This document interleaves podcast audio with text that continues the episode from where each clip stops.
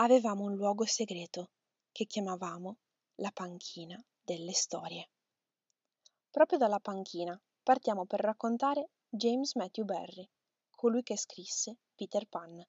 Le avventure di Peter sono conosciute dal pubblico londinese come pièce teatrale nel 1904 e hanno subito un enorme successo. Si basti pensare che le bambinaie dell'epoca erano costrette ad abbaiare come nana per ricevere l'attenzione dei piccoli, ma alla prima non erano solo i bambini a batter le mani per salvare la vita a Campanellino. Barry risultava un ottimo diversivo per perdersi in quei momenti cupi precedenti alla Prima Guerra Mondiale. Per trovare l'origine di Peter Pan dobbiamo andare più indietro, nel 1901, quando Barry incontra la famiglia Davis. Sarà proprio su una panchina che inizierà tutto. Devo ora avvertire qual è il nostro modo di fare le storie. Prima io la racconto a lui e poi lui la racconta a me, restando intesi che è una storia affatto diversa.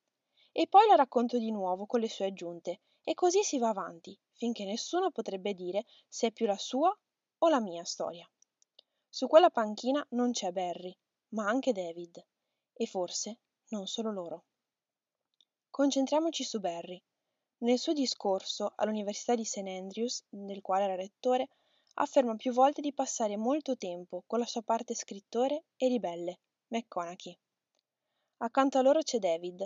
Lui risulta essere il doppio di Peter Pan.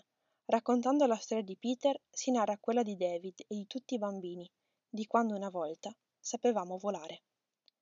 Soffermiamoci ora al nome Peter Pan. Troviamo due parti. Peter, nome umano, tipico di un bambino che potrebbe vivere in città, e Pan, dio greco, metà umano e metà capra, di origini agreste. Sospeso tra due realtà, Peter non cresce, vive nell'eternità, pagando il prezzo della sua memoria.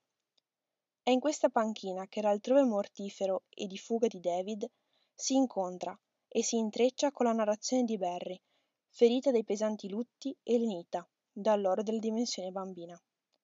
Tra la serpentina, il cimitero dei cani e il viale dei piccoli appare chiara la nostra scelta, di quando anche noi eravamo bambini. Decidere di andarsene, usando le ali che ogni piccolo ha, oppure rimanere con la mamma e dimenticare della propria capacità di volare. È forse la panchina la cunegonda di Barry? E noi, seduti su questa panchina a metà tra l'altrove del bosco e le regole della città, ci troviamo sulla soglia. Il nostro passo deciderà che sarà del nostro futuro.